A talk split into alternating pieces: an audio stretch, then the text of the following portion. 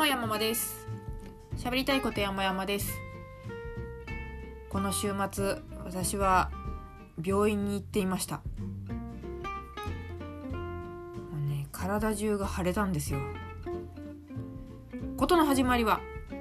木曜日。夜にですね普通にこういつも通りブログ書いたりカタカタパソコンやってたらなんとなくこう肘の内側この柔らかいとこですね。採血したりするところ。がかゆいなと思ってポリポリポリポリ書きながら。で、まあ、その日は寝まして。で翌朝金曜日。起きたらまあびっくりですよ。両腕がパンパンに腫れてると。真っ赤で。真っ赤っつってもまあまあ知れてんでしょうけど。ただねもう触るとすごい熱を帯びてるのが分かるんですね。で腫れてる感じもあの赤ちゃんの腕みたいな。手首のとこがちょっとキュッとしててあとはもう何ですかねパツンパツンというか。もうアップルウォッチもめり込んじゃって。で足とかはあとは顔も特になくて腕とですねあと着替えてる時に気づいたんですけれどもお腹とか背中とかももうまだらに赤くなってて。でだんだんそれが広がっているような感覚があったんですね。時間を経ていくごとに。でも怖い怖いと。何しろかゆいし。で急いで地元の病院に行ったら「あ、これ結構ひどいですね」と。でなんか最近食べましたか？最近薬飲みましたか？でどっちも「いや何も。で風邪もひいてないから薬あの医薬品？薬っていうのは飲んでませんよ」と。いやそうすると原因なんでしょうね。ちょっと一旦採血してみましょうっつってその日は採血するで終わったんですよ、薬もらってね。で薬をもらって飲んだところで全然かゆみが引かなくて。でかゆかゆみって言ってもその何て言うんですかね。かかずにはいられないみたいな感じじゃないんですよ。たまにポリポリかゆくなるような。蚊に刺された時ぐらいですかね。で、まあ、金曜日はかゆいなと思いつつもなんとなく普通通りに過ごせたんですが。で土曜日でしょ？あというかもうその前に金曜のこのお風呂の辛さを伝えたい。体があったかくなるとなんかこうね血管が太くな拡張するからなんですかね。血の巡りが良くなって痒くなるからもう寒いんだけど疲れないっていう地獄の時間でございまして。で薬飲んで塗って明日にはちょっと良くなってますようにと思いつつで土曜日もやってるお医者さんなんでその地元のとこが採血の結果を見に行こうと。で行きましたら結果的にはあの非常に健康ですと。うんなんでだろうなんでだろう。でうちではちょっとわからないのでこのあと大学病院行けますって言われて土曜のその時点で9時かなで「ああ行けます」っつって。でその日いろいろ予定もあったんですけどちょっとすいませんして。大急ぎで最寄りの大学病院に行きましてですね。もう大学病院なんて行くの久々ですよ。いつ以来おじいちゃんが、まあ、小学生の時に入院してってずっと。その時にはあのお見舞いで行ってましたけどそれ以来かしらね。あとはおばあちゃんがですね数年前に倒れた時に緊急病棟みたいなとこに1回行ったぐらいかな。もう自分のお世話何その自分のためには大学病院なんて行ったことがなく、うん、なんか何から何まで感動しましたよ。大急ぎで行ってで初診初診ですよめんどくさいことに。一応紹介状は携えておりますけれども初診なので初診受付列というのに並びまして。でいろいろ説明されてまずはその診察カードを作りますから待っててくださいと。まあそれがな、まあ、の待つんですよ土曜だからね。もうどのどのところも生産のところもお薬のところもみんな人いっぱい。もうディズニーランドかと思っちゃいますよ。そのぐらい人がいてあのディズニーランドってすごくこう乗り物乗るまでに迂回させるじゃないですか。ベルトみたいなのいっぱい引いて。ああいう感じで。はあこりゃしまったなと。で時間潰すためにノートパソコンあの w i f i ねあの使わなければ迷惑にならないかなと思って一応持ってきたんですけど開ける場所なんてありゃしないんですよ。まず座れないし満席で。あ困ったな困ったなと思いつつ。で、えー、診察券をなんとか作ってもらいまして。でこれだってねあの私は紹介状があったからいいですけれども紹介状なく来たら5500円も取られると。すごいことですよね。紹介してくれる人がいなきゃ受けてくれないと、まあ、受けてくれんだけどそれはお金がないとダメよというそんな仕組みもすごいなと思うんですけども。で、えー、皮膚科に行ってしばらく待ってで受診。こう皆さんパリッとした女医さんでしたけども女医さんおよび看護師さんでしたけどもでその頃にはもう足も結構赤くなっちゃってたんで見てもらって「いや結構赤いですね」と。どうもねその地元のお医者さんではあの血液検査なんともなかったということですけれどもうちでも一回見ておきたいのでちょっとこの後申し訳ないんですけれどももう一回けんあの採血をしてきてくださいと。採血室というのがありますから行ってきてくださいって言われてここでしてくれんじゃないんだともう開業医さんのお世話にしかなったことないんで。ね普通の町のお医者さんだったらばその場で採血してくれるじゃないですか。それが採血室ですよ。専用室。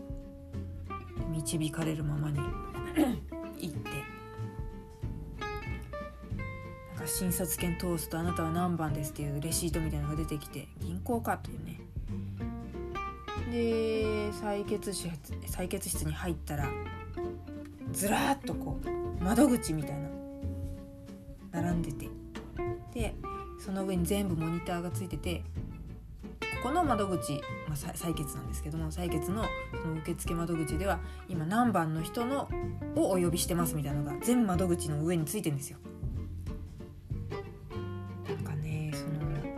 1日とかが青かったもんだからなんかこう銀行もしくはハローワークをちょっと思い出したりしてあああいう1日になるところで相談したなみたいなね。ちょっとほろ苦い思い出も蘇りつつ採血はすぐ順番来ましたね、うん、でもこう腕が腫れてるもんだから血管がなかなかね出てこないんですよ。でもうまい。お上手な若い方で一発でやってくれましたけれど。でじゃあ週明けに結果見に来てくださいとなってそこから薬もらうのも大行列。で生産も大行列。ただですね裏技があって生産に関してはクレジット払いの申し込みをしておくとすごいショートカットできるんですよ。もうごぼう抜きどころの騒ぎじゃないですね。何棒抜きだろう、うん、すごいですよ。全員をこうガーッとモーセのこうあれですよ。海を割ったように。行くんです。すごいいい気分なんですけどね。そんな避けてもらうっていうよりはただ別のレーンがあるってだけなんですけども。なんかねすごくこう優越感に浸れたんですがと同時にこのキャッシュレス万歳の時代みんなクレジットカード持ってるだろうにと。しかも私初心で気づけるレベルにはいろんなとこにポスター貼ってあったんですよ。もちろんお年を召した方は分かんないかもしれないけどもそこそこ若い人は絶対気づけるはず。うーん。なぜみんなこの快感を味わわないんだというぐらいの気持ちでしたがまあなんかご事情もあるんでしょう。でまあまあその日はね帰ったんですけれどまあずっと痒くて。うんで疲れますね。なんかずっと体が熱いのって。あの熱はないんですよ。あのその風邪的なね体温の熱はないので元気っちゃ元気なんですけどもその四肢が私のあの手足が、まあ、腕足がポッポポッポずっとしてるもんだから。なんかそれでなんですかね。すごくぐったり疲れてしまって。でね外に出かけるのも疲れるからってんで家で過ごしてたんですけれども、まあ、せめてうまいもん食いたいなということで。近所の八百屋？違う違う違う違う、えー、魚屋さんでマチとかタイとか刺身にして美味しそうなもの買ってきて。でちょっとだけね日本酒を飲んじゃったんですよね家で。そしたらあのお風呂の時と同じ現象ですよ。まあまあまあ。考えりゃ分かるのにやってしまった私がバカなんですけども。特にお医者さんからも注意されてなかったのでいいことに。お酒を飲んだらまあかゆいかゆいかゆいで。恐ろしい。な週末だったんですよ。で待望の月曜日。もういよいよね検査結果。もう一回。2回目の採血結果。それを聞いて原因究明してすっきりしたいなと思ってたんです。でねその週末病院やってない間って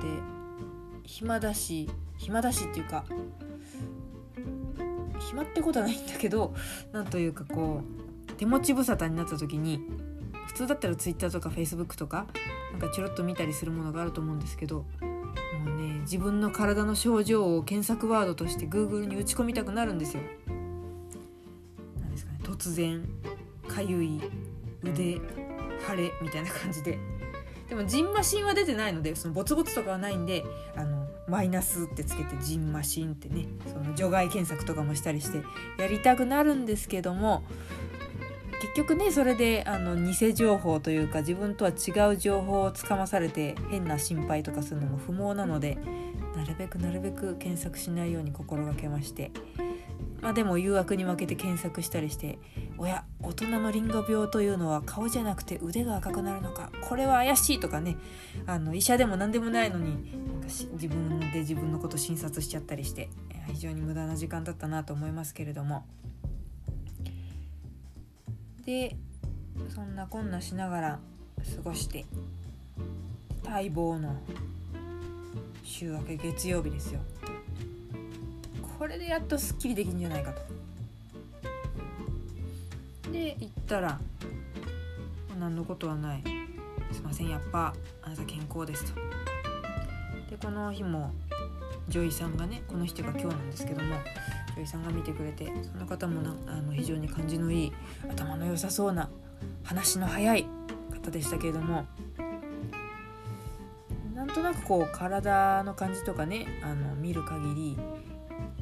あれは引いてきてるように思いますと。で確かにその感じはあったんですよ。薬もねもらってますから。あの金曜日ぐらいの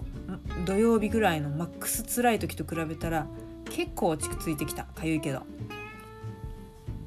で残された手段としては今のところ原因がわからないので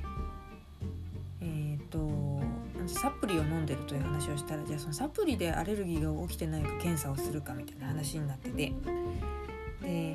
1つのサプリにつきいくらっていう感じで検査代がかかっていくらしいんですね。それがいくらっていうのを聞き忘れちゃったんですけども、まあ、とにかく安くはないよと。で結果が出るのに2週間ぐらいかかると。多分2週間したら治ってそうじゃないですって言われて。うん私もそう思いますと。としたらえー、ちょっと怪しいと思ってるサプリがあったんですよ。ずっと飲んでもう年単位で飲んでるサプリに加えてここ数ヶ月だけ飲んでてしかも最近ちょっと増量したサプリがあったんでそいつが怪しかった。でその怪しい子を飲まないでしばらく過ごして治ったらもうよしとしませんかっていうねお互いに。で確かにですよこの休みの間に私がわーわーわーわーツイッターで「ああやれかゆいだ大学病院は大変だ」とかってつぶやいてたら結構いろんな方が励ましてくださってでアレルギー体質の方からのリプとかもいただいたんですね。で決まってあ僕も私もそういうことありましたよと突然痒くなったりとか。でやっぱり原因はわからないと言われましたってみんな言うんですよ。みんなっつっても23人ですけど。そのことも脳裏をよぎりちょっとじゃあねあの検査をしてもいいんだけども時間もお金もかかるし一旦その怪しい容疑者的サプリをお休みして治ったらちょっとそのサプリは危ないのかなっていうね。なんともこう腑に落ちないっちゃ落ちないんですけどもどうもねアレルギーみたいなのが明確に何か食べてたりとか、あの、薬風邪薬とかそういうのを飲んでたりしたら違うみたいなんですけどもちょっと私の場合はそういうものが該当しなかったのでなんかこううやむやに終わっていると。もちろんかゆみ止めの薬とかは頂いてそれがそこそこ効いているのでいいんですけども、学病院の H を使ってでもわからないもんなんですね。でねそのジンマシンとかアトピーの体質の方とかのね原因がわからないとかね遺伝だとかいろいろあるみたいですけどもなんかね釈然としないものもありますね。うん、でもみんななんかそうそういう風にできてんだなと思ってできてるというか、まあ、そんなもんなんだなっていうね何事にも原因があるっつったらそんなねすっぱりいかないのがこの世ですよね。何事もそうですよ。別にあのこの体がかゆいことに限らず仕事だって家族家族関係だって人間関係友人関係全部そうですよ。なのでまあ一旦あのかゆみ止めを飲んでとりあえずほとぼりが冷めるのを待とうという状況でございます。まあでもその採血室のことといいいろんな大学病院のシステムといいとにかく本当に人がいっぱいんだなっていうこととかいろいろ社会勉強になったんでまあまあ良いひとときだったかなと思っております。これがねあのサラリーマンだったら時間作るの大変ですけれどもありがたいことにフリーランスというか、まあ、パート主婦なんでねちょいちょいとってくることができてそれも恵まれてたなと。感謝感謝ですよ。でさっきちらと申し上げた容疑者サプリ。あくまでも容疑です。容疑です。うん全然証拠も何もないんですけれども個人的にはナイアシンというサプリを怪しんでおります。ナイアシンね聞いたことはあるでしょうけれども実際に飲んだことがあるよという方は どのぐらいいらっしゃるでしょうか、えー、ナイアシンを調べてみますとですねちょっとえー、とあるサイトをそうですねスタッフの健康コラムこれ Google であの内野手のことを調べていて、えー、参照しているのは福岡久留米の整形外科森山整形外科院さんの,、まあ、そのスタッフさんの健康コラムというのをちょっと読み上げるんですけどもねナイアシンというのはビタミン B3 のことなんですね。でこれ補給するとえー、とですね血管がこうちょっと広がって全身のこうなんですか血の巡りが良くなり循環しいいこといろいろあるよとそういう触れ込みなんですね。このさっきのコラムで言いますと熊本大学の研究でもナイアシンを投与することによって頭痛めまい耳鳴り肩こり不眠うつ冷え自律神経失調症。そして四肢、まあ、腕足ですね。のしびれにも効果があるとされていますと。もう魔法の薬じゃないですかこんなの、うん、悩んでることばっかりだよみたいなね。で接種を始めたんです。ここ2月ぐらいですかね。でナイアシンと言いますとナイアシンフラッシュというのが検索ワードとして上がってくるんですね。これっていうのはそのさっきちょっと血管が広がって巡りが良くなるというふうに申し上げましたけどもちょっと多めのナイアシンを取るとそのガーッと血液が血液じゃない血管が広がるので顔面とか頭とかまあ腕足とかが何て言うんですかねヒリヒリチカチカして赤くなってでちょっとかゆいかなぐらいの感覚になるよとこの感じをナイアシンフラッシュと言うんだそうなんですよ。でこのグワーッとなった後にシューンって収束してでその後ぐっすりすやすや眠れるらしいんですね。やっぱり体が疲れるらしくて。でこれが大変いいよと。そのガーッと熱くなったりするのも30分とかあの1時間とかでなくなるそうなのでまあまあ最初のうちはびっくりするでしょうけども慣れればいいもんだと。寝る前にあのナヤシン飲んでるよなんていう人も結構いましてですね。いやおおそりゃいいと思って飲んでたんですよ。12ヶ月ね。で私は海外の iHerb というサプリサイトを通販サイトを使って買ってんですけどもどうも基本は 500ml ナイアシン 500ml1 粒っていうあのん？違う違う違う。1粒ナイアシンが 500ml というのが容量的に主流だったんですけども、まあ、そのナイアシンフラッシュの話を聞いていいなと思いつつもやっぱビビるので 100ml 1粒 100ml っていうのも売ってたんでそっちを買ったんですよ。でどうしても500がいいんだったらそれ5粒飲みゃいいじゃないですか。で買いました。で毎晩1粒 100ml 飲むようにしました。で別に体は良くなりませんでしたけどもそのチカチカして苦しいみたいなこともなかったんですね。でたまに200、まあ、2粒ですね。に増やしたりして。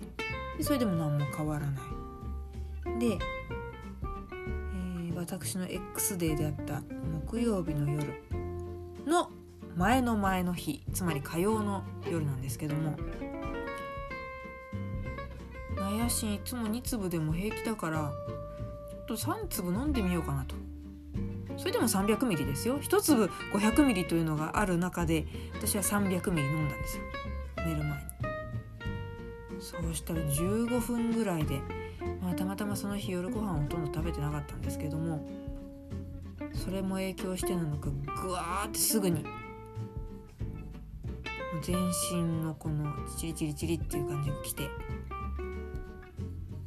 ぱり初めての体験ですから結構分かっててもびっくりしちゃって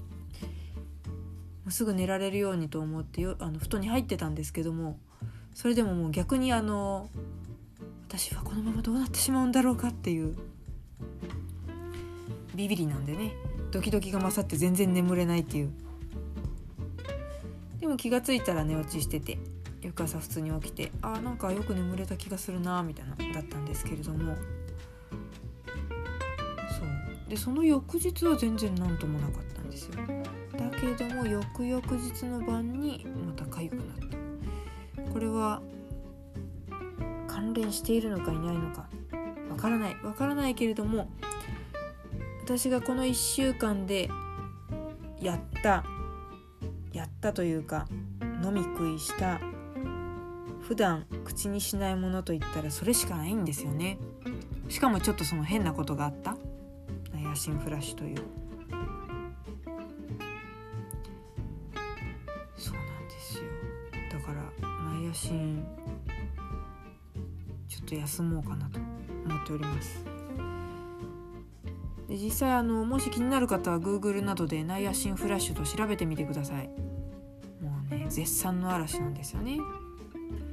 何しろ今私が読み上げてるサイトだって整形外科医院のコラムのサイトですからね。で一応調べたらやっぱりごく一部1週間ぐらい腫れが引きませんでしたみたいな怖いレポートもあったのでお気をつけを。まあねでもナヤシン私は1000ミリ飲んでますみたいな投稿もあったりしてなんかねこういう情報ってちょっとね何を信じりゃいいんだかって感じですけれども、プリとはいえ体に摂取するものですからね。あんまりやんちゃせずにいきたいなと思っております。あ今これを話しながらも足をボリボリボリボリかいてます。かゆいんだ足でも大学病院でもらった薬がいい感じなので夜ももう一回薬飲んで今日は寝られるといいな。もうねなんかここ数日絶対に夜痒くて起きちゃうんですよ。で今朝も寒いのに両腕両足ズボンとそのパジャマのあの上をめくって半袖半ズボン状態になってボリボリ書いてて、はあ、みたいなね。全然眠れてないっていう。まあでもあとちょっとな気がしますね。だいぶ治ってきて薬はすごい。そしてあくまでも容疑者ではありますけれどもナヤシン怖いっていう。